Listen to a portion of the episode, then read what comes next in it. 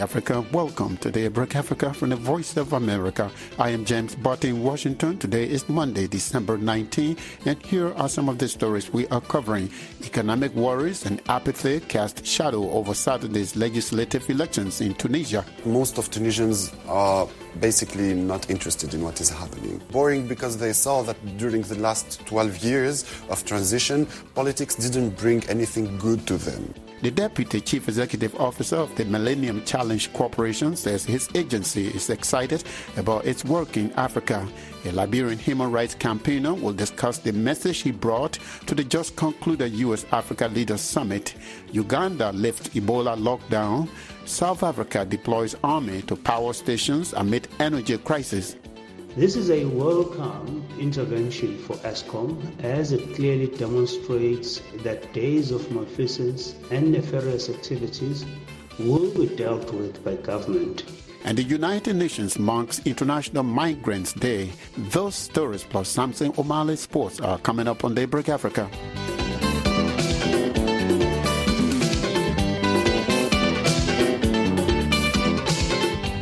Tunisians voted Saturday in the first election since their president Kais Saied seized far-reaching powers last year. Turnout appeared low and indifference was high for this legislative election, seen by critics as another setback for the Arab Spring's only democracy. Lisa Bryant reports for VOA from Tunis. Election workers said few voters had cast their ballots by mid morning at this polling station in the working class Tunis neighborhood of Beb el Khadra. They included student Malek Gouleg, who won't say who she voted for, but she knows what she wants. We're given chance. We're given chance for someone. Like, we're going to give our trust and all. We're going to vote for someone. But let's say, hope that he can make or she can make a change. Voter Sadok Hawaji, who was heading to his home in northwest Tunisia to cast his ballot, said he hoped this election will bring stability to the North African country, which has been buffeted by political and economic crises since its 2011 revolution. But he wasn't sure. Kais Saied is an honest man but he's not a good politician. He wants to work, but he can't. The others are against euh, him. Il veut travailler, il veut travailler, mais il peut pas. More than 1,000 candidates are running for 161 seats in Tunisia's next parliament, set to replace the one President Kais Saied dissolved this year, part of his broader power consolidation that his opponents call a coup. Saied argues his actions aim instead to deliver clean politics and grassroots representation. Casting his ballot Saturday, he said he hoped this vote would help pave a new history for Tunisia. Under Saied's new constitution passed this year, the next parliament will have few powers and few women. Previous gender and youth quotas for candidates have been scrapped. Analysts say many candidates have little political experience. Some voters interviewed did not appear to know much about them, a sentiment shared by some of Saied's critics. On les connaît pas. Il n'y a pas de programme. We don't know who they are. They euh, have no euh, program. And this coming euh, parliament isn't representative of those in democratic countries. It doesn't do its job. It doesn't propose laws. Dans les pays démocratiques, c'est un parlement où il n'exerce pas sa profession. Euh, euh, il, il, il, ne donne, il, ne fait pas des lois, il ne propose. Analysts say Saied remains popular. Many of his rivals are discredited for delivering political gridlock instead of economic growth and jobs in the decade since Tunisia's revolution. Saied's opponents say the president hasn't improved things either. On the streets, it's hard to find campaign posters or excitement about this election. That most of Tunisians are basically not interested in what is happening. It's about politics. Politics is a boring matter to them. Not boring because they uh, are not interested per se, but boring because they saw that during the last 12 years of transition, politics didn't bring anything good to them, didn't provide any solution, didn't provide any improvement. Results are expected in the coming days with a second round runoff in some races, but that won't answer the larger question about where Tunisia is heading. Lisa Bryant for VOA News, Tunis. The South African government has stationed members of the armed forces at several of the country's beleaguered power stations amid rolling blackouts and allegations of sabotage and corruption. Kate Bartlett reports from Johannesburg. Soldiers have been deployed at four key power generating plants, Vincent Magwenya, a spokesman for President Cyril Ramaphosa, tells VOA, saying further deployments will be announced in due course. He welcomed the decision to send in the troops, which comes amid reports of theft, sabotage and vandalism at several plants run by state power utility Eskom. This is a welcome intervention for Eskom as it clearly demonstrates that days of malfeasance and nefarious activities will be dealt with by government. Just this week, company CEO Andre de Ruyter quit, saying it was in part due to the struggle he faced in trying to turn Eskom around in the face of crime and corruption. South Africa has been mired in an energy crisis for more than a decade, but it has accelerated this year, with the country experiencing regular scheduled blackouts, sometimes for as long as 10 hours a day. Known here as load shedding, the cuts are meant to reduce pressure on the overstretched grid. Eskom blames its aging coal fleets and lack of maintenance for the regular breakdowns, which are having a devastating effect on Africa's most developed economy. South Africans have also voiced increasing frustration at the failure of the ruling African National Congress, ANC, to get the power crisis under control. On Sunday, thousands of ANC delegates began voting for the party's top seven membership positions at a party congress in Johannesburg held every five years. Whomever wins the party presidency this weekend goes on to lead the country if the ANC wins national elections in 2024. President Cyril Ramaphosa is vying for the top job against former Health Minister Zweli Mkhize, who was forced to resign amid corruption allegations over COVID-19 funds. Ramaphosa himself was recently mired in a scandal regarding the theft of a large amount of money found hidden in a sofa at his farm. Last week, he avoided a vote that could have led to impeachment after his party closed ranks behind him. Kate Bartlett for VOA News, Johannesburg. Uganda has lifted the lockdown it instituted in October as a measure to prevent the spread of the deadly Ebola virus throughout the country. The government says it was necessary to lift restrictions, including travel and curfews, after more than four weeks have passed without any new cases. Reporter Mugume Davis Rwakarinji has more from Kampala. Ugandan President Yoweri Museveni introduced the lockdown measures two months ago in the Ebola epicenter districts of Kasanda and Mubende. Travel from and out of them was banned, and there was a curfew from 7 p.m. till 6 a.m. In a message read by Uganda's Vice President Jessica Alupo this past weekend, the government said it was justified to lift the lockdown. There are currently no cases on admission. Therefore, it is against this background that I am lifting all movement restrictions and curfew in Mubende and Kasanda districts with immediate effect. The country has confirmed at least 142 Ebola cases and 56 deaths. She thanked Ugandans for cooperating in the fight against the deadly outbreak. Though we have registered great success in the containment of this epidemic, I have been told that we still have 24 days to complete the 42 days, which are two incubation cycles, to give us re- reassurance that the outbreak is under control. Alupo is urging citizens to remain cautious. However, this doesn't mean that the outbreak has ended we remain on high alert with intense surveillance across the country. She says the government is putting on standby more than 3,500 health workers and will continue mobile testing for Ebola cases. She also says the Minister of Health will continue to work with village health teams to continue sensitizing the population against the virus. For VOA News, I am Mugume Davis Rwakarinji in Kampala, Uganda. You are listening to Daybreak Africa on the Voice of America. I am James Butty in Washington. Today is Monday, December 19. Still to come on our program, Samson Omale Sports.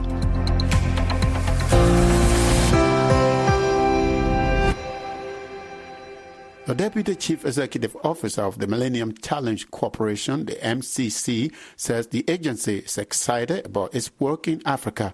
The MCC is an independent U.S. foreign aid agency that was created to promote economic growth open markets, and increased living standards in selected countries.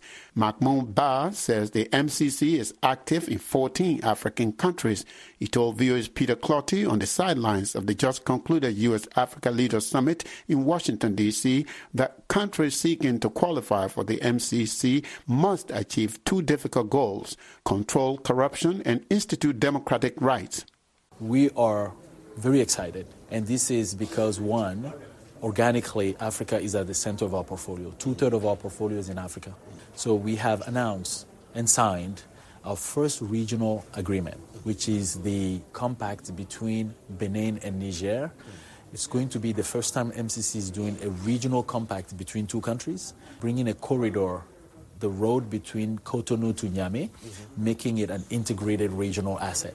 And we are looking forward to seeing that road in the long term reduce the cost of transportation and benefit the people of Benin and Niger. So, yeah. what has been the progress report mm-hmm. of the MCC, particularly mm-hmm. in Africa? Because I know the MCC is in about 14 African countries. Right? Yes, we are active in 14 African countries, and we currently are managing $3 billion in grant funding. Mm-hmm. So, the progress report is that we are reducing poverty through economic growth, and we are doing this by associating the country partners. We have this concept of country ownership. Do you know that any one of our grants, which on average is $350 million, is implemented by the country. MCC only has two MCC staff on the ground. So we trust our partners to implement the, the compact. Second, we have a very respectful relationship.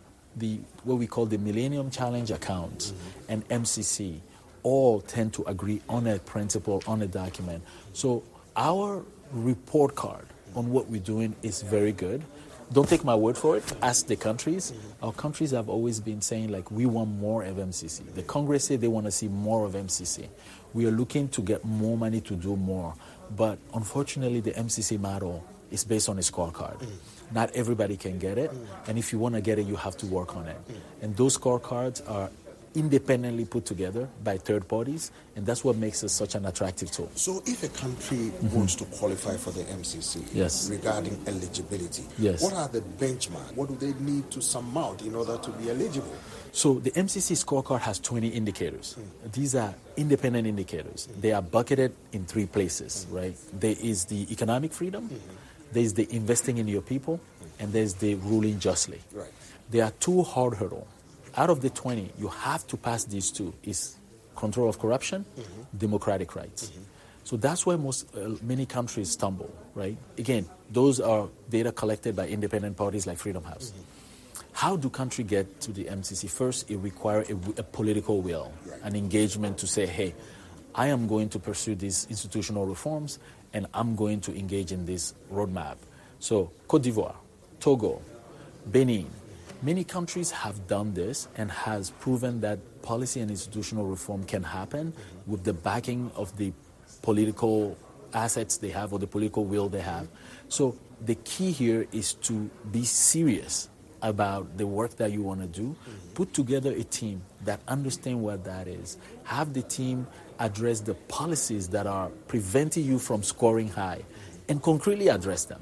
Mahmoud Ba is the Deputy Chief Executive Officer of the Millennium Challenge Corporation. He spoke with VOA's Peter Clottey on the sidelines of the just concluded U.S. Africa Leaders Summit in Washington, D.C. A Liberian human rights and justice campaigner says the recently concluded U.S. Africa Leaders Summit provided an opportunity to appeal to the Biden administration to support the establishment of a war crimes court in Liberia to prosecute alleged crimes committed during that country's long civil war. Liberia's Truth and Reconciliation Commission recommended in 2009 the establishment of a war crimes court. Since then, successive governments have failed to do just that. Adama Dempster is Secretary General of the Civil Society Human Rights Advocacy Platform of Liberia. He tells me the victims of the civil war deserve justice. The back to back civil war Liberia fought, more than 250,000 people died. There had not been any form of accountability. Thousands of victims, most especially women who were used as sex slaves during the Civil War. have not seen reparation, have not seen redress. No form of accountability have been uh, called to the crimes that were committed in the Civil War. And so we use the occasion to call on the U.S. government to encourage our president, President Weah, because he was one of the presidents that attended this Africa summit with the U.S., so that he could commit to establishing a war crimes court that will prosecute alleged perpetrators. What is the reception to this idea of a war crimes court here in the United States and in Liberia? In the U.S., where I am right now, our long week intervention that is on Capitol Hill, we had the opportunity to visit Congress and had very uh, impactful meetings with a number of congressional offices. And we also had the opportunity to be with uh, State Department, the Office of Global Criminal Justice, that is the Ambassador for War Crimes. We met her, and of course, after our meeting with her, she was already on her way to release a letter because she visited Liberia in October. And the account of some of the things she had in her letter was giving a reflection on the needs that people expressed on the ground in Liberia that they wanted justice. So that still lives on. People have not seen justice, and of course, that have not been laid to bed. And we also want to see that given that we're going into elections 2023, to what extent transparent elections will be done, elections will be guided without any forms of violence that will strengthen and give room for people to exercise their human rights when it comes to election. But at the same time, the parade of alleged perpetrators who most of them want to take political positions so they will protect themselves in parliament will also serve as a barrier and promote the culture of impunity because there will be no way you can hold people accountable if those things happen.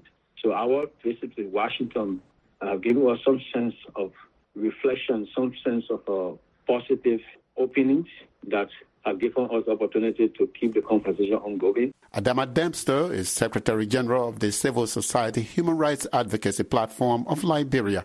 He spoke with me in Washington, D.C. while attending the just concluded U.S. Africa Leaders Summit.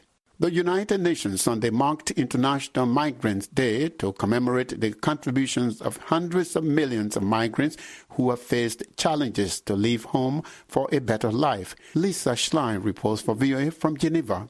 This year's celebrations occur as increasing numbers of European countries close their doors to refugees and economic migrants from Afghanistan, the Middle East, and Africa.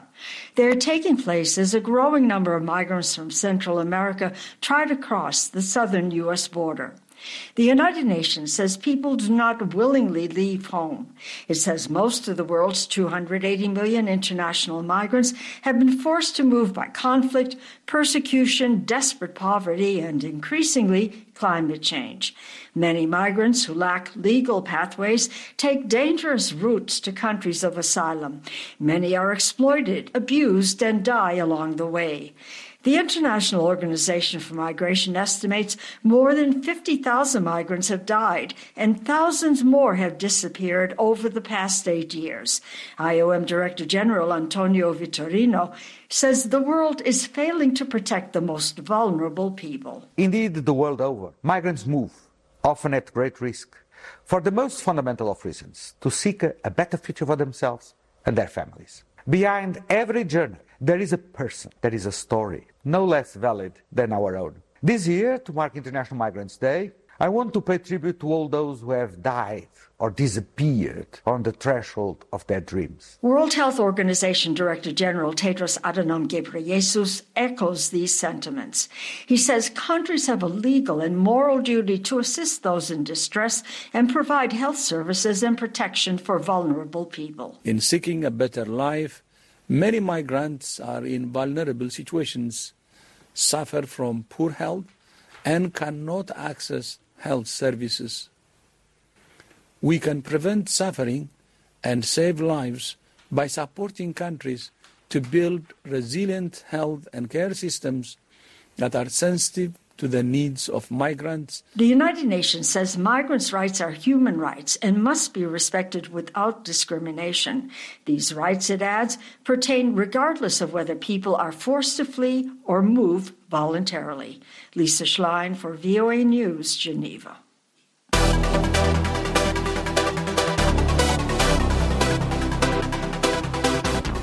Time now for Daybreak Africa Sports, and here is Samson Omale in Abuja, Nigeria.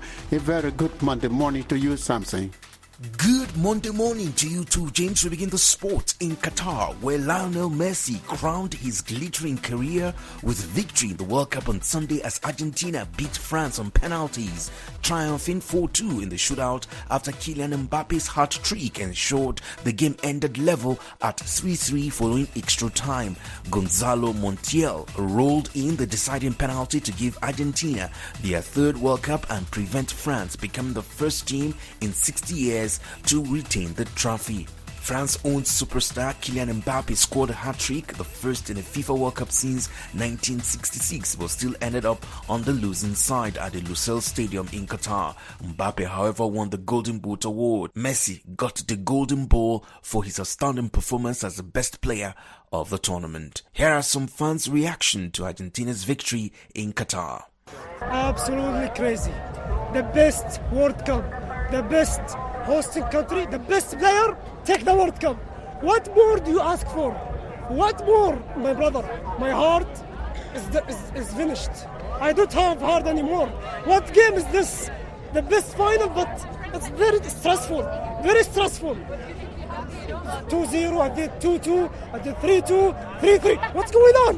What's going on? I feel so incredibly blessed, man, to have been to been here and seeing this game. Like I was just telling my buddy, this is the greatest game I've ever seen in my life, and I don't think it's gonna be very hard to watch another game that will ever top this game.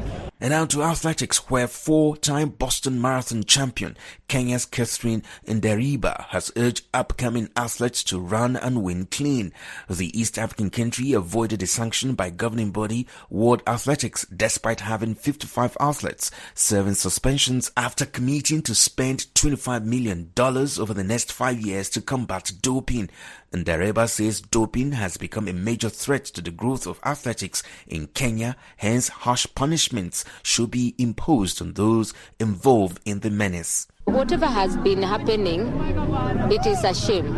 It is a shame, and unfortunately, is uh, it's because our athletes, majority of them, and especially this generation that has come after us, they want what we call quick fix. Staying with athletics, over 600 children from some regions in Uganda took part in the fifth annual marathon organized by Joshua Cheptegei Foundation in Kapchorwa district.